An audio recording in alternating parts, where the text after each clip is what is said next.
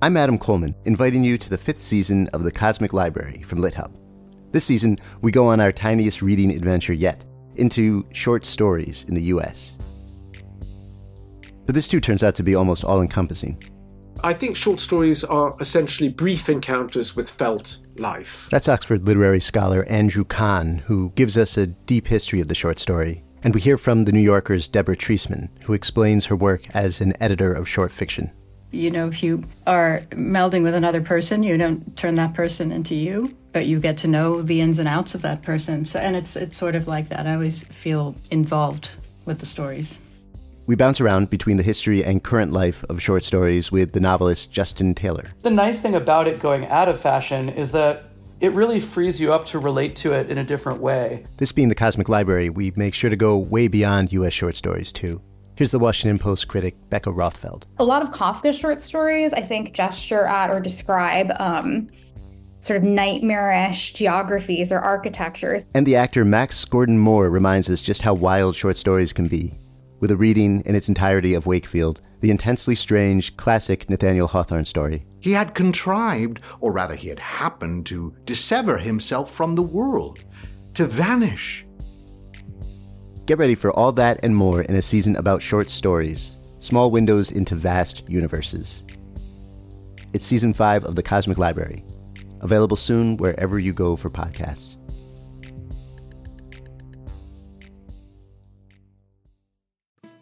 Ada Calhoun is my guest on this edition of The Literary Life. Her new book, also a poet, is brilliant on so many levels.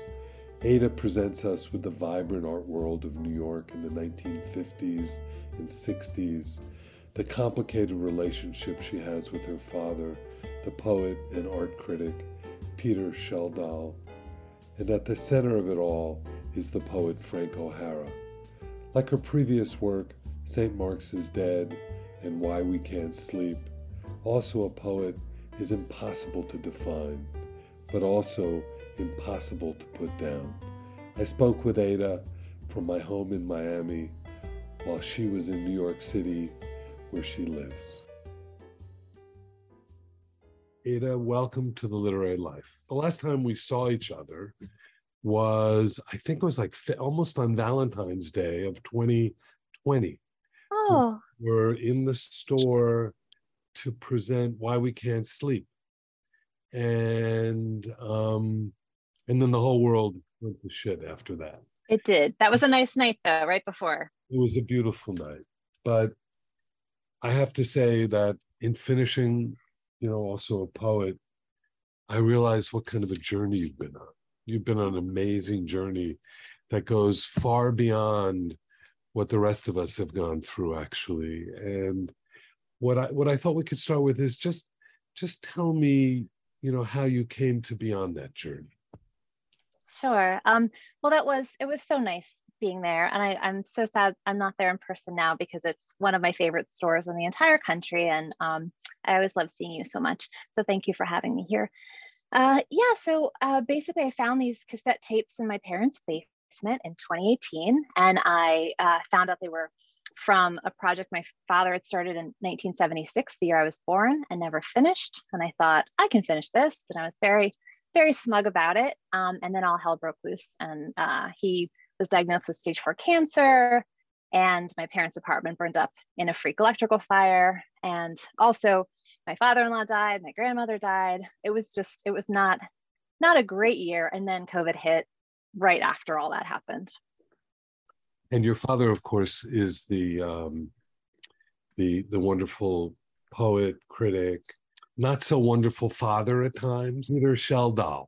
I, I don't even know how to describe this book that you wrote. Actually, kind of a, it's kind of a, it's kind of a biography, memoir, biography, memoir.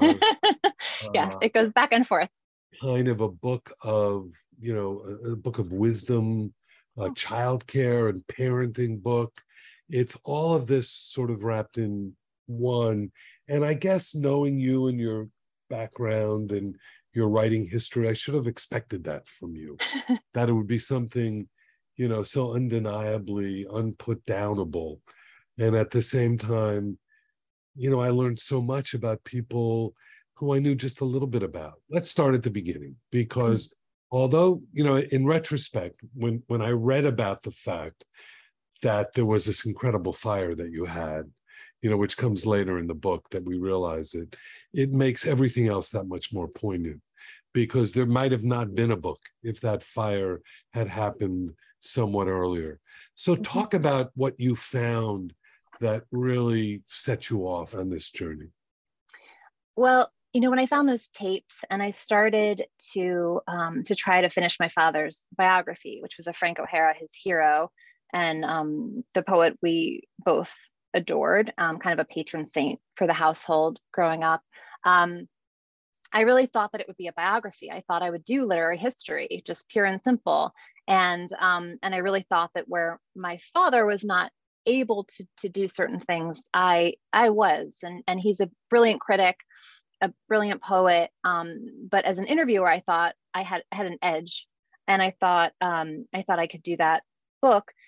When the fire happened and when everything else happened, um, the life kind of took over and um, and then also when something even uh, honestly more disastrous for the project happened which was running into some of the same trouble with the literary state that my father had um, i wound up having to do something different than i'd originally planned. Um, and and that was when it became more a memoir than a than a history although i think you're right it goes back and forth Well, you know, you know, thinking of you know, we're friends, so talking to you, yeah but but interviewing you with your background as a journalist and what you went through um, after you were listening to these tapes and what you tried to do in terms of thinking of it as a straight biography.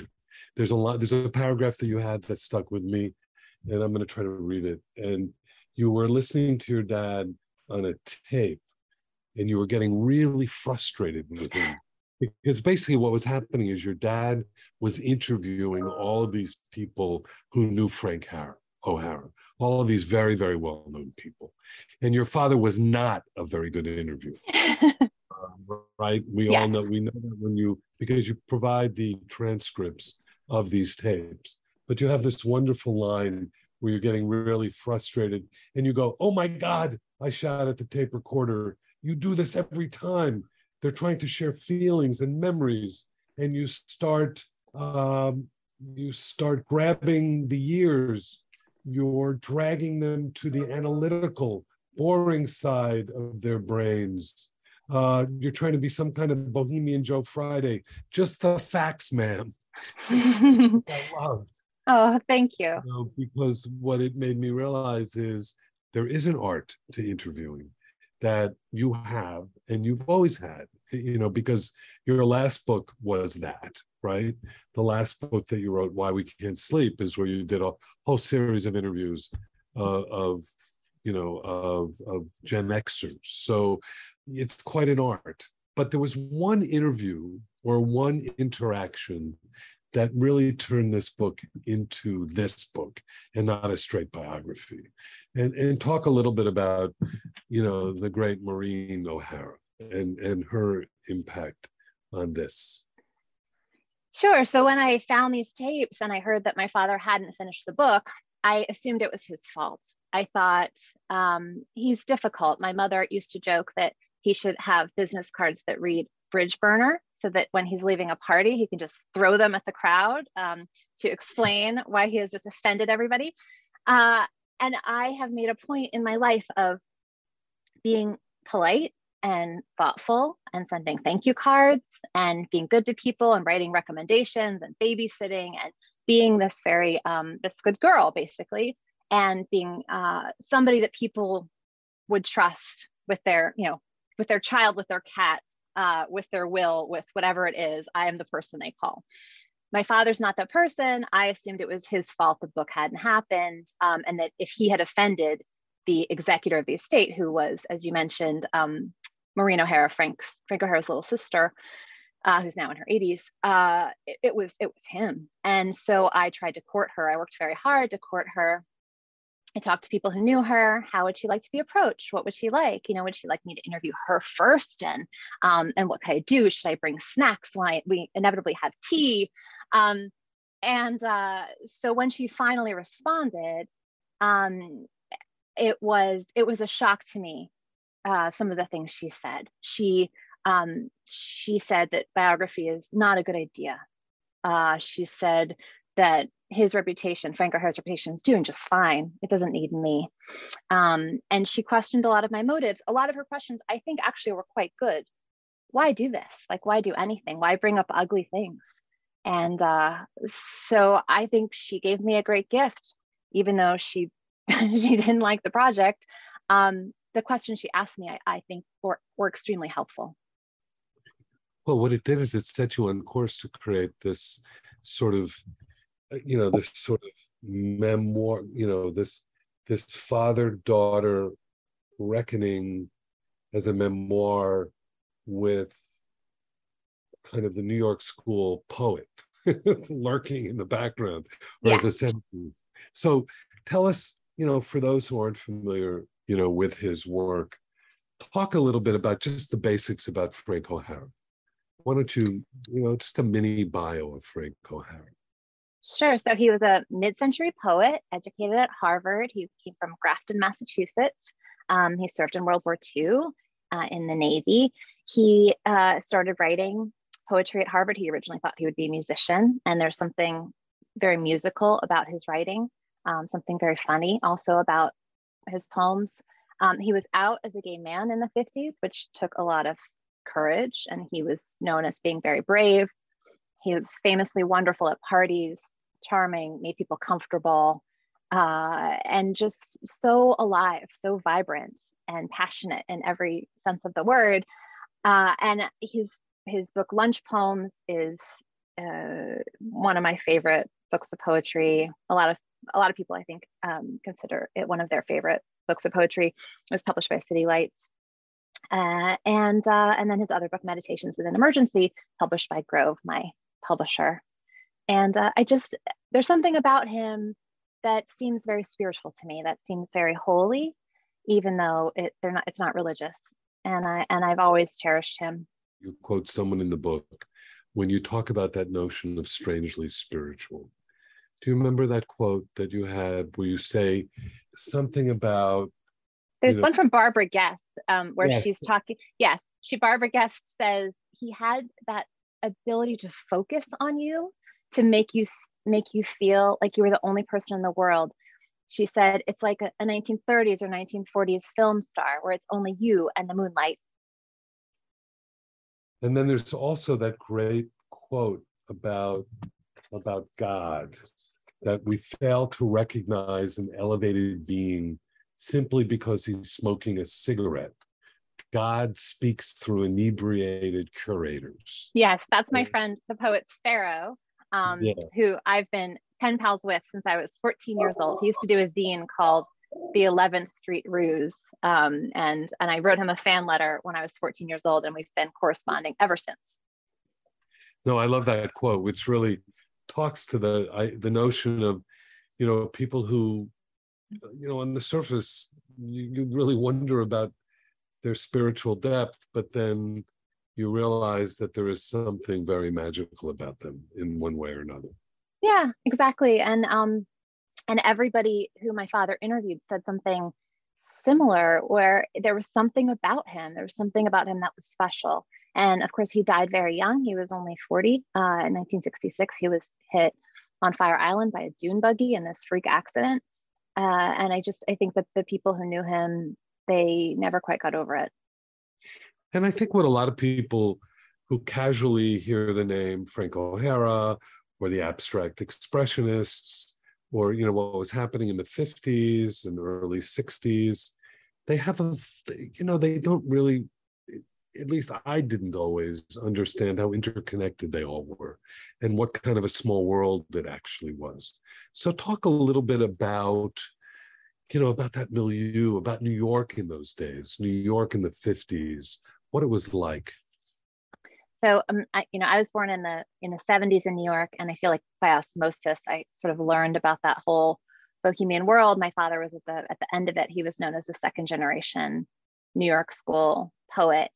But the first generation they were focused on the the studios around 10th street and the san remo uh, bar and the cedar tavern. And um, they all collaborated. There were poets and painters they drank together they slept together they worked on projects together and they went to lots of parties um, and there was something i think very uh, countercultural about it because the 50s were obviously known as a relatively re- repressed decade.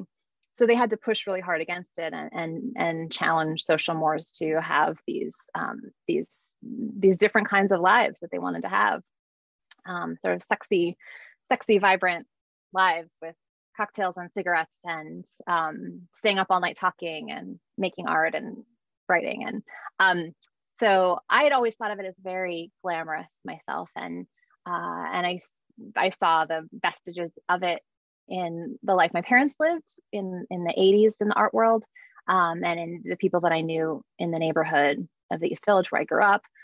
Uh, I when I was working on the book, I saw another side of it too, which was it was not a great place for kids, right? And it was also not a great place for a lot of women and uh, and it seemed it seemed as I was working on the book less glamorous than it had when I started. Well, you have a great line. I mean, toward the end of the book, you know, after you've listened to so many of the tapes, and some of them are horrific. I mean, you know, some of the some of the stuff from Larry Rivers and some of the others were really, you know, um, let's just say they weren't terribly likable. Some of these people, and you have this in, in exasperation. You write, you have a sentence where you go, these people are the worst. yeah, I think that was after it was a Grace Hartigan where she she gave a quote even much much later. She, she part of the Smithsonian Oral History Project, and she said something like she had, she had basically abandoned her son, and she said, "Oh, but one of the one of the grandchildren looks like me, so I think I want the grandchild around. I, I still don't want the son." She's like, "What a monster! What a monster!" you know, these are people we're supposed to look up to and revere. I don't know. Well, it's what you always think about, you know, when you think about people revering Paris in the 20s and, you know, New York in the 50s, and it seems so exotic and interesting. But if you really were up close and personal with a lot of these people, they may not be, might not be such a nice thing. Yeah. And uh, particularly, but but actually, Frank O'Hara was a little bit different. I mean, you talked about children. You know, Frank O'Hara really had an affinity for kids he you did. have this wonderful um, this this wonderful interaction with Peter Matthiessen's son Lucas, uh, who's actually about my age actually, and he was only a kid when when uh, Frank O'Hara died, but he became a real anchor for him, didn't he?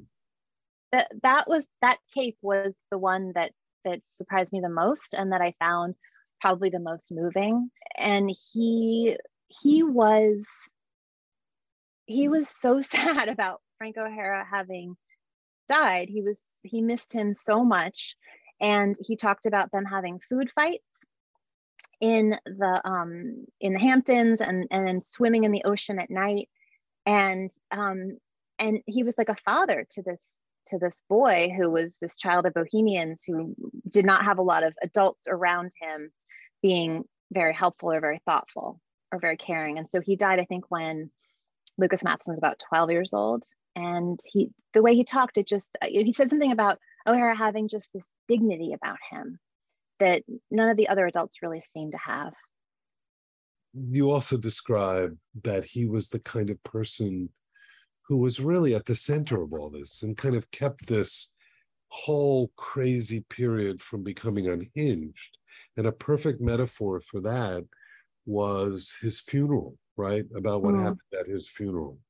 Uh, speak to that a little bit because you say that, or or you mention, or somebody says on a tape that you know if Frank had if Frank if Frank had been at his funeral, which he was, he straightened it. He would have straightened everyone out. Right, right.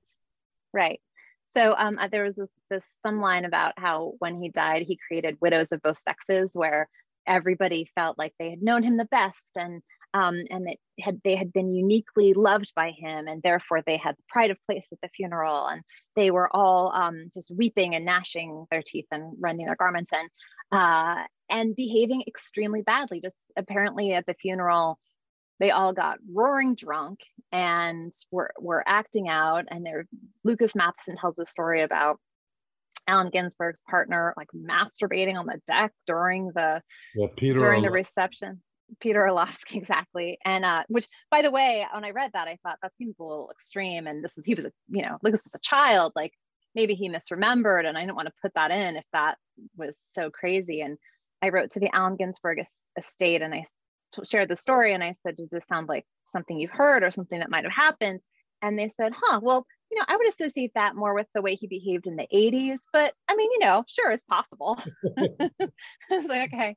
So I put that in the end note, just, you know, I don't know, take it for what it's worth.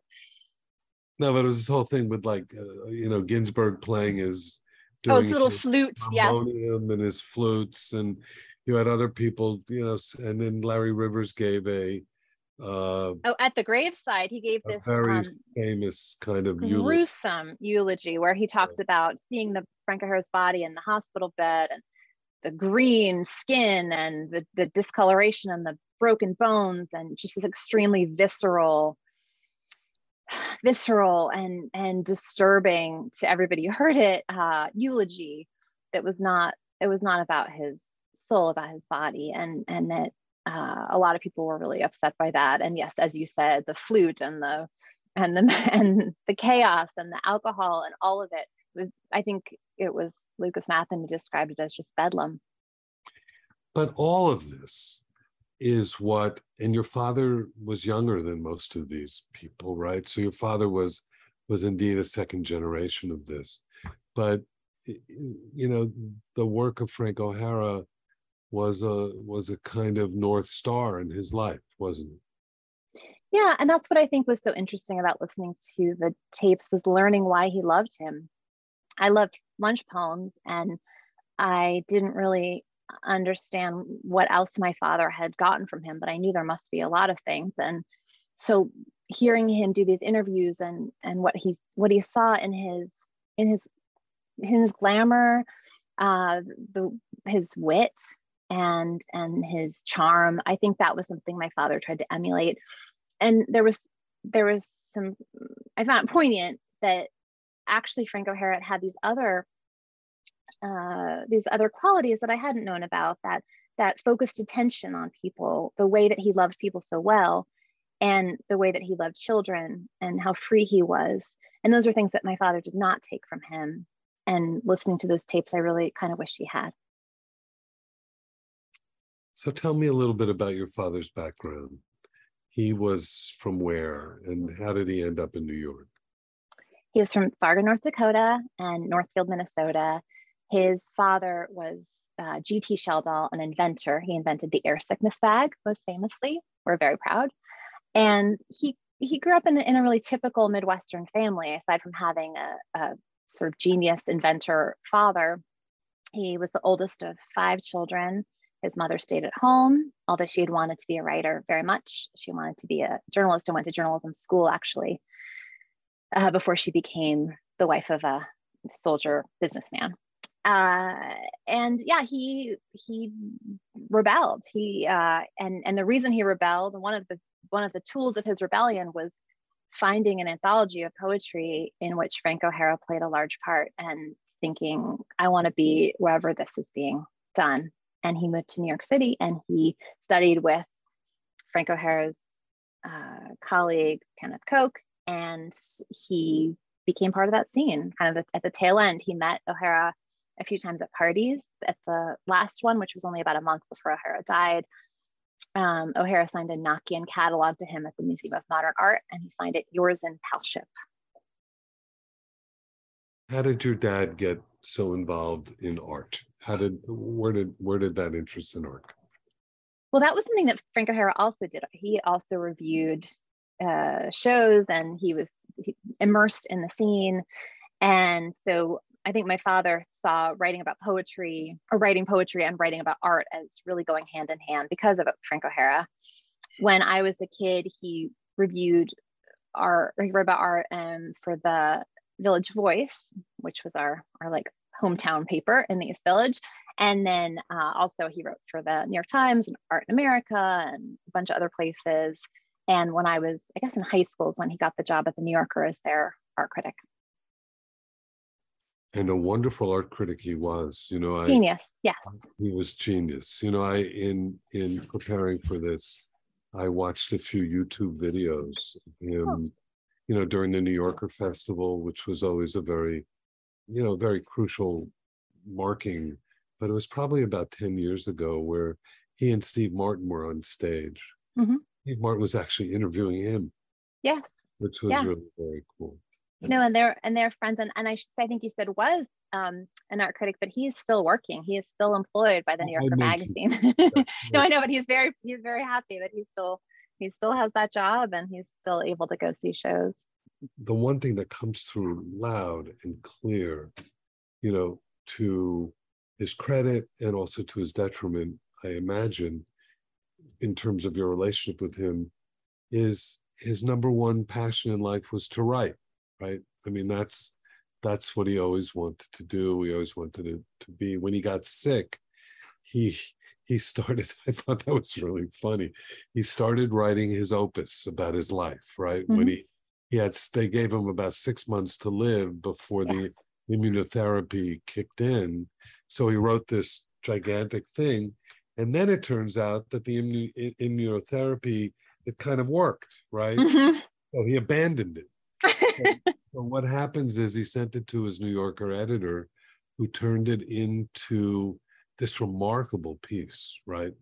It was really interesting um, reading that because I feel like I did learn things about him and and it really confirmed a lot of things that I had I had always thought. And one of the things he said in it was that he thinks about people he loves occasionally from time to time, but he thinks about writing all the time. And that sounded about right. Yeah, no, it, it, it you you paint the beautiful picture of that. So how's he doing now? He is frail and um eh, but he is you know still hanging in there and and he's writing every day. That's great. That's really great. And and what i think what i hope and what i saw in the book and what's beautiful about the book is how you seem to have made a peace with your dad right? Yeah. You, you say somewhere here which i which really struck me knowing your background as someone who basically grew up in St. Mark's Place, right? I mean, how can you be at the more center of Bohemia growing up in St. Mark's Place? And you wrote, We children of Bohemia were older than our years, and the men of Bohemia were younger than theirs, right? And so you were always, you know, it's almost as if, you know, my wife had immigrant parents, and so she always had to take care of them. Mm-hmm. It was almost if you had immigrant parents. you were the one who was the steady one in the family, always taking care of of them. So talk about your journey of really making peace with your dad. Well, I mean, I started out trying to finish this project he started, which I thought would be great for us. I thought it would bring us closer together. I thought I would finish this thing that he had had not been able to do and so I think I was feeling a little competitive, like I could win. Uh, and I just thought it would be this wonderful thing. And then when all of these tragedies hit, and I wound up having to take care of him in a in a real way, in terms of taking him to doctor's appointments and cooking a lot of meals and doing their insurance inventory when the house burned up. Um, I really had to confront our relationship and how how actually not not great it was. I mean, I he, I really felt like he had never seen me or found me interesting. And when he asked if I wanted to say anything to him as he was potentially facing death, I said sure. And I I said that. I said, I said, you know, I think he never really, I just think he never thought I was interesting at all. And I went home and I told my husband that I said, you know, why I, I said all these things and I I think he heard me and why am I still feeling so bad? And Neal said, uh, oh, because when you said that, you thought he'd tell you you were wrong and he didn't. Uh, it, it was true.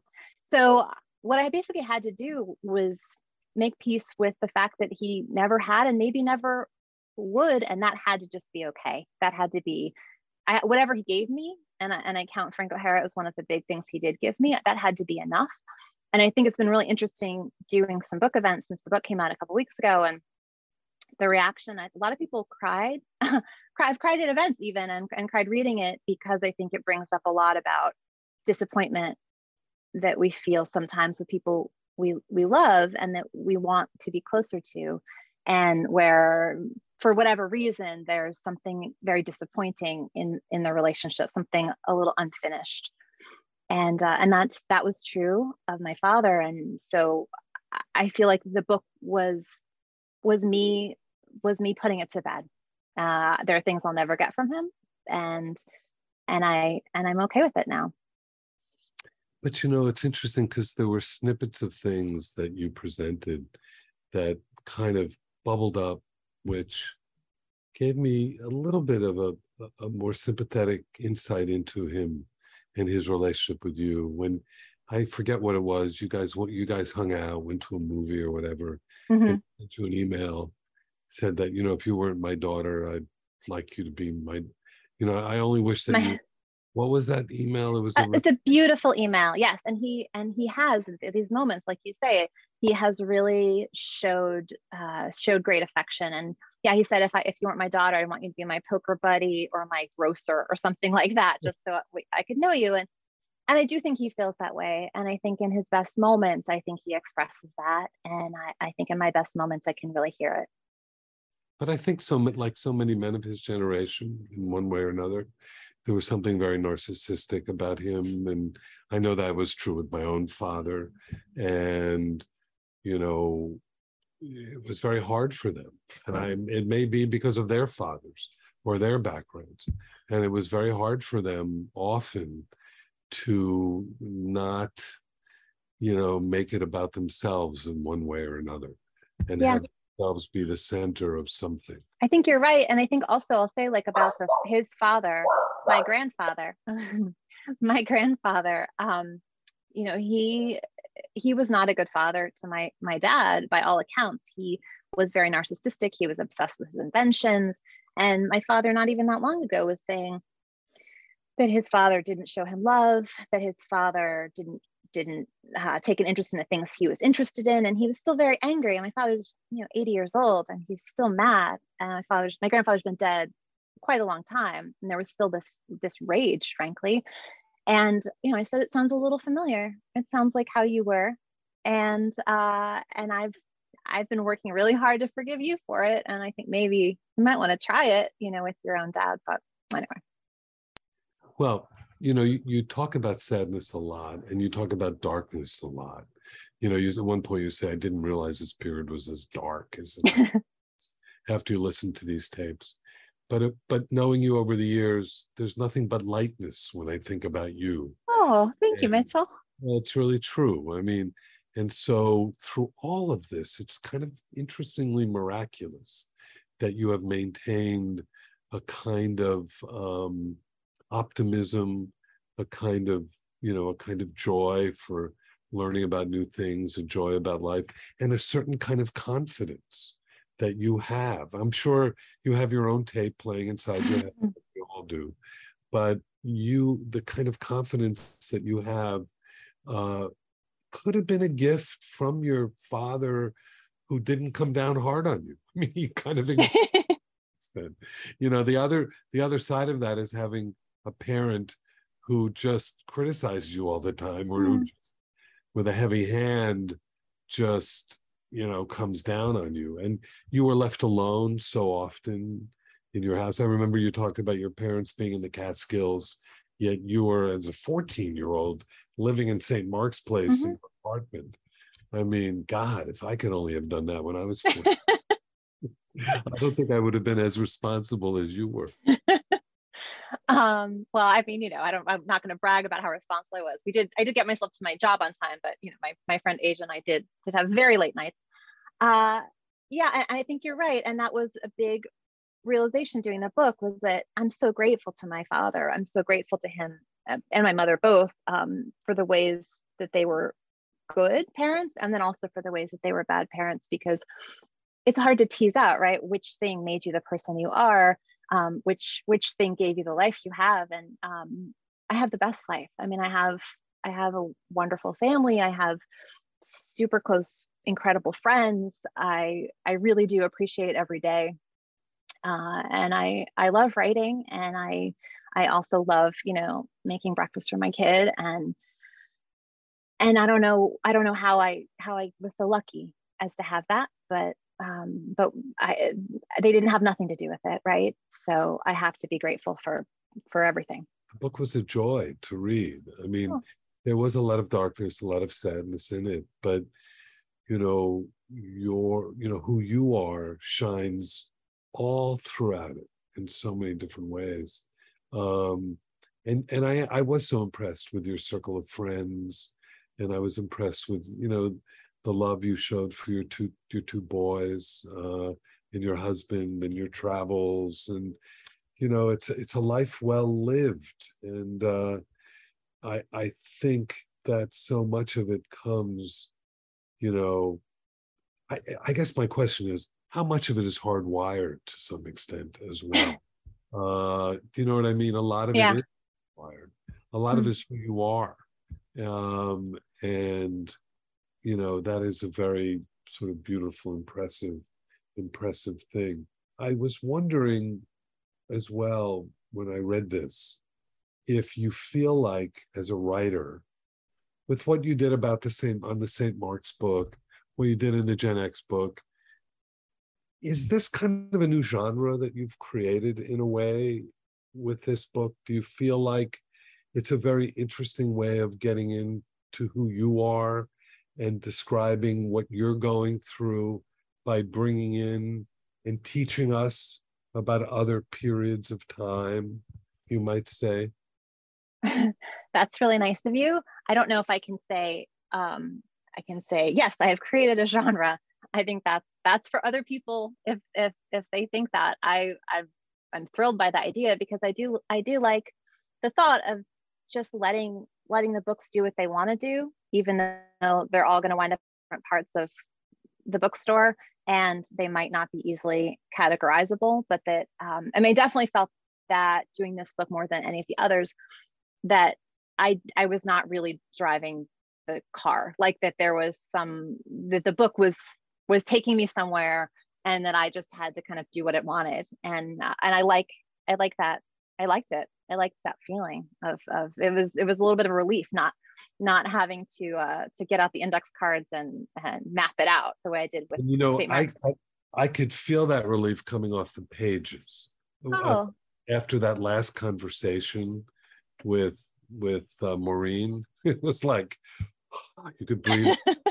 It was really upsetting and you said how difficult it was but it was like okay now I know and you did it so beautifully well. And I, I'm wondering, would you want to read a little bit from it? Oh, sure. Yes.